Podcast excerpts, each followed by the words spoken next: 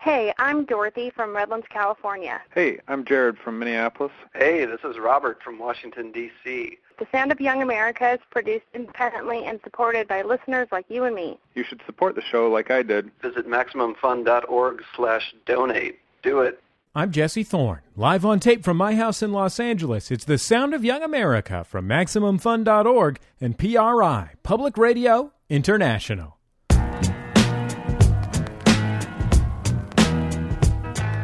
It's the Sound of Young America. I'm Jesse Thorne. My guest on the program, at least in public radio circles, barely needs any introduction at all. It's Sarah Vowell. She's made a career for herself as a very particular kind of popular historian. She doesn't so much write as a historian, presenting what Werner Herzog recently called to me the accountant's truth.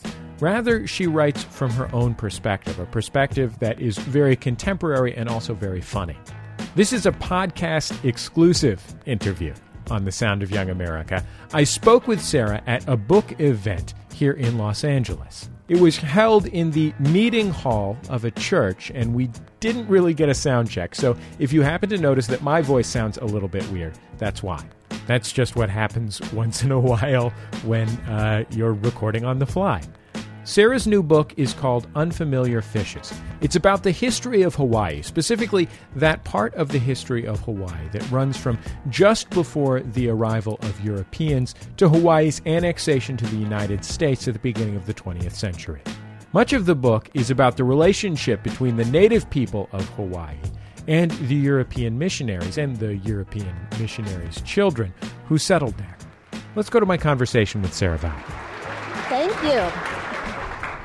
Thank you. So, I guess um, the thing that I started thinking about as I was reading the book was uh, the idea of who is interested in history and also who is a historian. And th- there's this really lovely person that you meet in the course of your research. You meet her in a library. This uh, Hawaiian woman who has who left Hawaii and came back and essentially became a family historian uh, uh, when she returned. Mm-hmm. And I wonder if you could tell me a little bit about that about that lady and you know the circumstances of uh, how you met her and, and her life.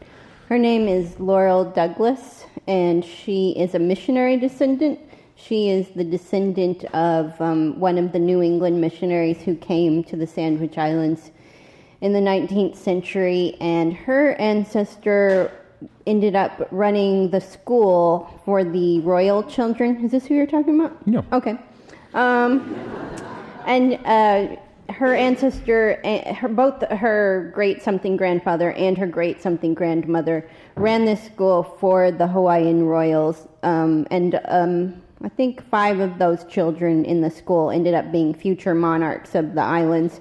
And my friend Laurel, she she's a missionary descendant. She went to Punahou School, which is the school President Obama went to, and uh, you know was raised to be a proper '50s white girl in Hawaii. And then she left to become a blackjack dealer in Reno, and. Um, she stayed uh, in the continent, continental U.S. for a, a, couple of decades at least, and then came back to Hawaii after her her son died, and started. She said when her son died, he she just started reading, and one of the books she read was about Queen Liliuokalani and the overthrow of the monarchy, and she she went home and just uh, started, you know researching her family history. And which is you know there are a lot of people who research their family history but she reaches and she's very passionate about it but not because she's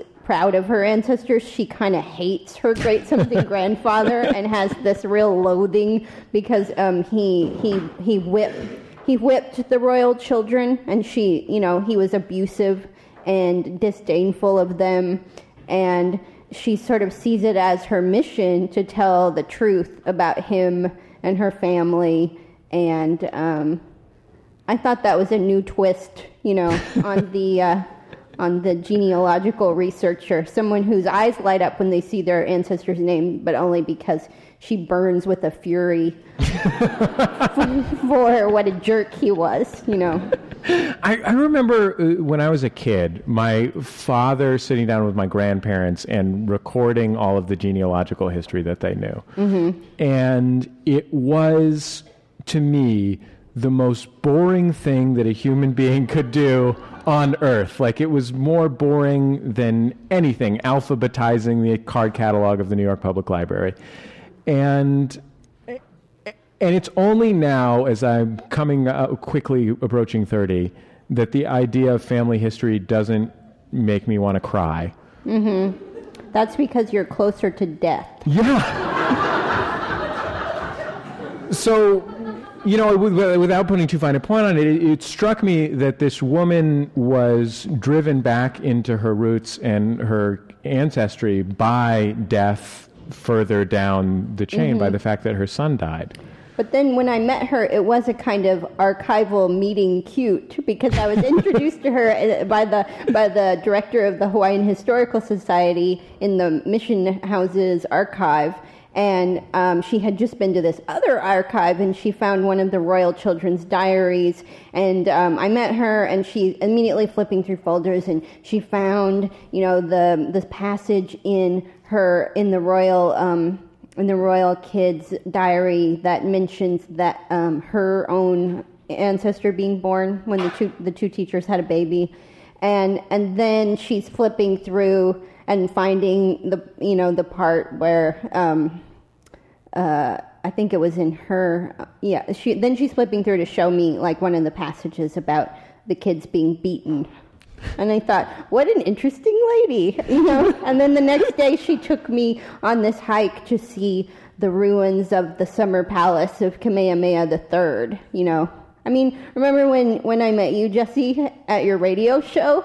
That was also nice. the Sound of Young America is supported in part by Farrar, Straus, and Giroux, publishers of John Waters' latest book, Role Models, now in paperback. Role Models is a self portrait told through profiles of Waters' favorite personalities, some famous, some unknown, some criminal, some surprisingly middle of the road. Available now. In Sarah Vowell's last book, The Wordy Shipmates, she wrote with some fondness for the bookishness of 17th century New England Protestants. Her new book, Unfamiliar Fishes, traces missionaries in the 1800s who leave New England for Hawaii, and her feelings about them are much more mixed. In this next part of our conversation, she compares the two. The Puritans, I find the original ones are a little more, you know, lovable to me, just because some of them were such great writers. You know, like one of my one of my favorite pieces of writing is John Winthrop's sermon, "A Model of Christian Charity." Whereas the the later the New England missionaries that I write about who go to um, Hawaii, they leave Boston Harbor in 1819. They they do once they arrive, they invent a written Hawaiian language. They teach, you know, most of the Hawaiian people to read within a generation. They bring printing presses with them. They translate the Bible into Hawaiian. They publish millions of pages um, of, you know, besides the Bible, textbooks, newspapers, other books, almost all of it in Hawaiian. And so that part of it, I mean, in the middle of the 19th century, the Hawaiian Islands might have had the highest literacy rate in the world. You know, they were so successful. On the other hand, um, their program, which was to, you know, travel for six months to this other country who had not invited them, show up there and tell the locals how very wrong they are about everything, is a little condescending. And, and part of the book chronicles some of the, you know, difficulties with, with, with that. and then, of course, their children grow up to um, overthrow the Hawaiian monarch and hand the islands over to the United States. So, um, it's a balancing act, yeah, is what you're saying. Yeah. I, I imagine, though, that. I mean, I think what they went there to do, you know, because I'm not religious, I find that part of it ridiculous. But I mean, I do still admire them as people in their fortitude and their courage. I mean, they, they had very hard lives and they gave up, you know, lives of relative comfort in their hometowns with, you know, families and friends and, and just, you know, went off to this faraway land because, you know, they wanted to save these people from the eternal flames of hell. And when you look at it that way, it was darn nice of them. Let's talk a little bit about the, the, the native Hawaiian side of this interaction. What what was going on uh, in Hawaii before uh, before missionaries started showing up? and in that time between uh, just before Captain Cook uh, stumbled upon the Hawaiian Islands and when missionaries started coming in to convert everyone to Christianity? Well, the year, well, Captain Cook uh, first landed on Kauai in 1778, which uh, in January, which was right when George Washington and Lafayette and those guys are, you know, shivering at Valley Forge. To give you some context of what's going on over here, um, and you know, before that, the several hundred years, at, at least maybe a thousand years before that, um, voyagers, settlers from the Marquesas and Tahiti settled Hawaii, and all of the islands were sort of interrelated, kind of feudal chiefdoms.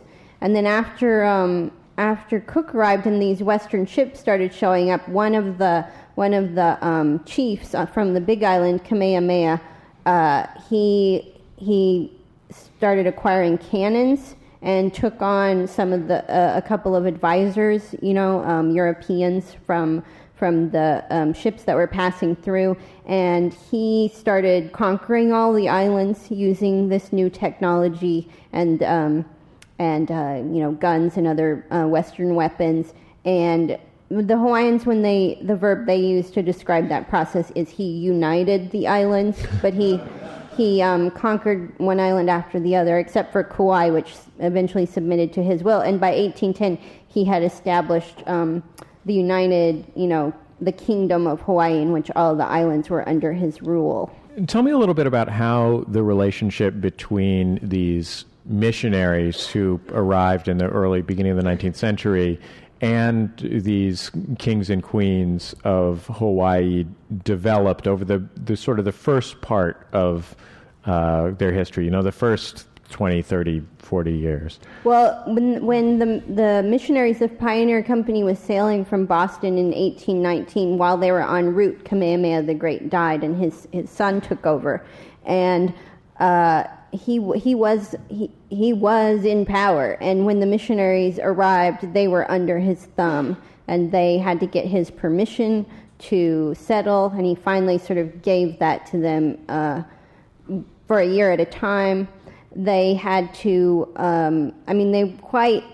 Um, it was smart of them to sort of suck up to the royal class because the there it wasn't there was a king and then there were a couple of um, his father's queens who were very powerful the queen mother and a, and another woman who was um, the most powerful of the queens uh, Kamehameha's favorite queen and the the missionaries' big coup early on was con, con, was um, converting those two very powerful women to Christianity.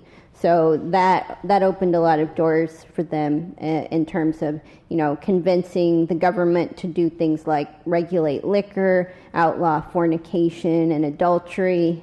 Meanwhile, um, also at the same time, the the whalers start coming from New England too. They're all from you know just like the missionaries. All these people are, were born within about 150 miles of Boston Harbor, but the missionaries you know, while they're get help, you know, where they're convincing the ruling class to outlaw fornication and adultery and regulate liquor, the whalers, when they start showing up in Hawaii in droves as sailors on leave, have a lot of, you know, interest in fornication, liquor, and adultery. And so the, the New Englanders sort of clash, and, uh, you know, event like one, one um, whaling sh- ship on Maui, um, when they find out there will be denied prostitutes, they fire a cannon at the at the mission house in Maui. So there's like a secret shipment of prostitutes the, the that's sent there. The Hawaiians get, you know, they sort of get the worst possible extremes of Americans at this time. You know, they they get the like buttoned up Puritan killjoys and um, spring break, basically.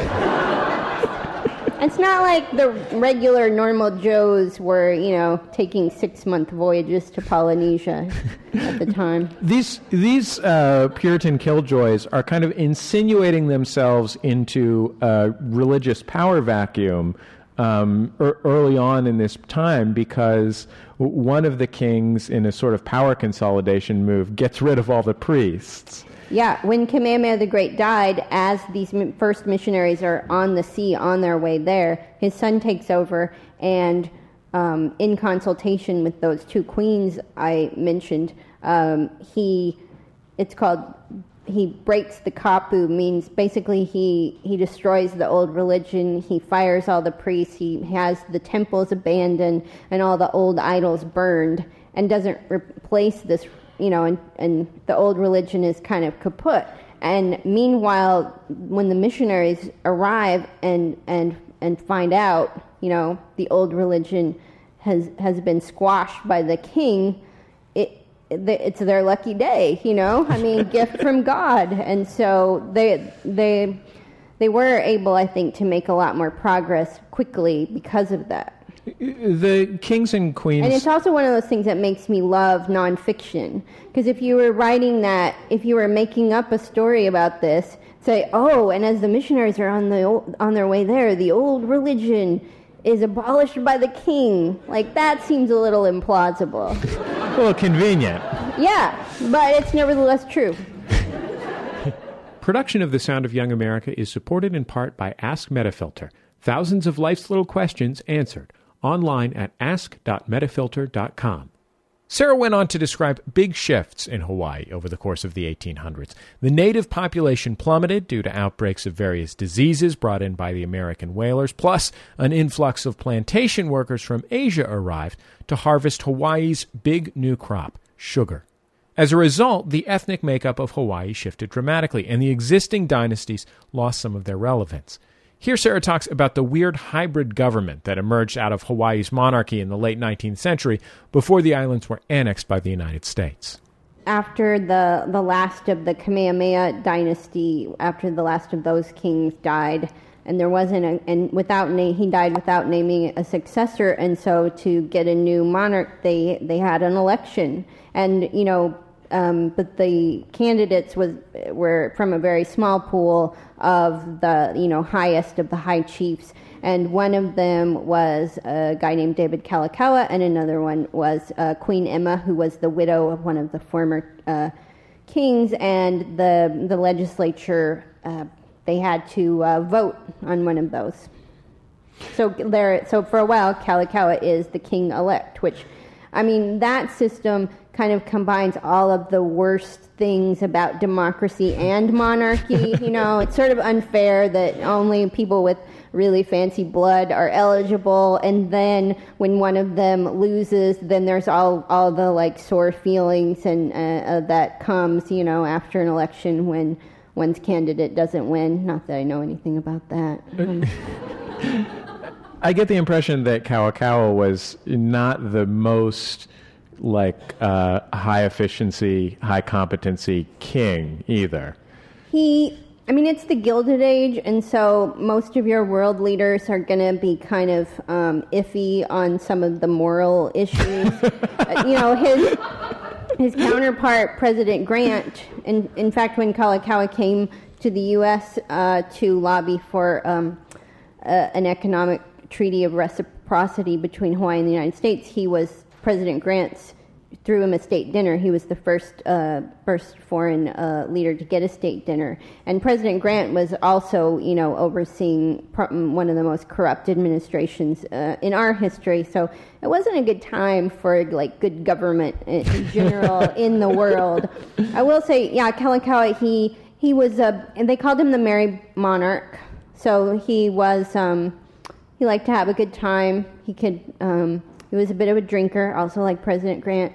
Uh, kind of a gambler, kind of, um, you know, he was, which led to some of his corruption just because he had to, um, you know, get some extra scratch to pay off his gambling debts. But I have to say, so politically, he he could have been a little more conscientious about his role as king. Culturally, he's still wildly beloved in Hawaii just because I mean, part of his Merry Monarch, Bon Vivant, um, Johnny Goodtime side, uh, it manifested itself in a in a in a love and a support of all the old Hawaiian traditions that you know miss- missionaries had um, disdained, like hula.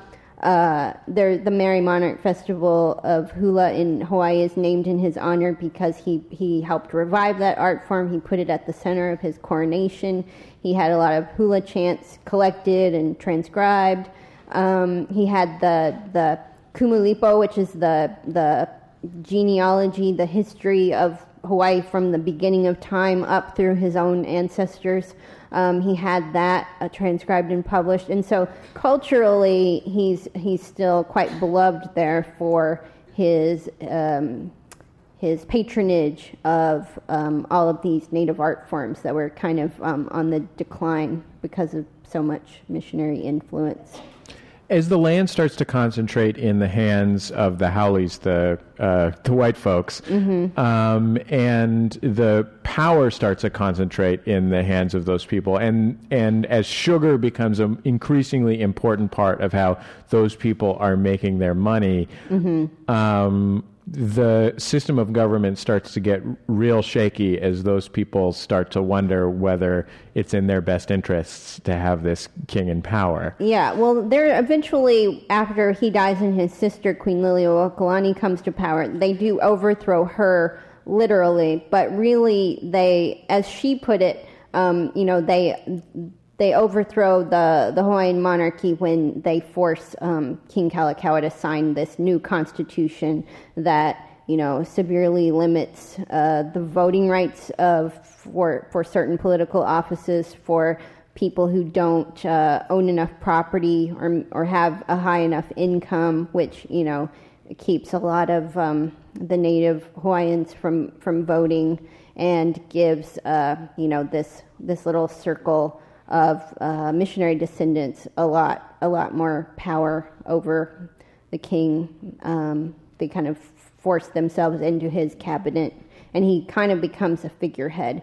And and one and one of the and the main reason that they go on to overthrow his sister when when she becomes queen after his death is that she is writing a new constitution to restore you know, voting rights to um, to the natives and to get rid of some of the more nefarious parts of that old constitution. And they accuse her of treason, you know, for for writing this revolutionary document. And that's when they um, staged their coup d'état against her. I'm sure that you had spent probably more time thinking about Hawaii as a um, you know, as a vacation destination, as the Aloha State, as the birthplace of Barack Obama, and those kinds of things than you had uh, thinking about 19th century Hawaii before you started this? Well, um, no. No? I mean, I started, I st- for one thing, I started it before he was elected, though don't get me wrong, I thought, I mean, the first thing I thought when I was, he was elected was, you know, yay, I voted for him, he won, and the second thing I thought was, that could be good for the book. but uh, so I was I was already in this before he um, came to power. But I, I what I, what I'm saying, I guess, is that I imagine there was a point in your life where the you know visit to Hawaii episode of the Brady Bunch loomed at least right up there with Kamehameha the Third. Well, I mean that presupposes that I'm. uh, okay, fine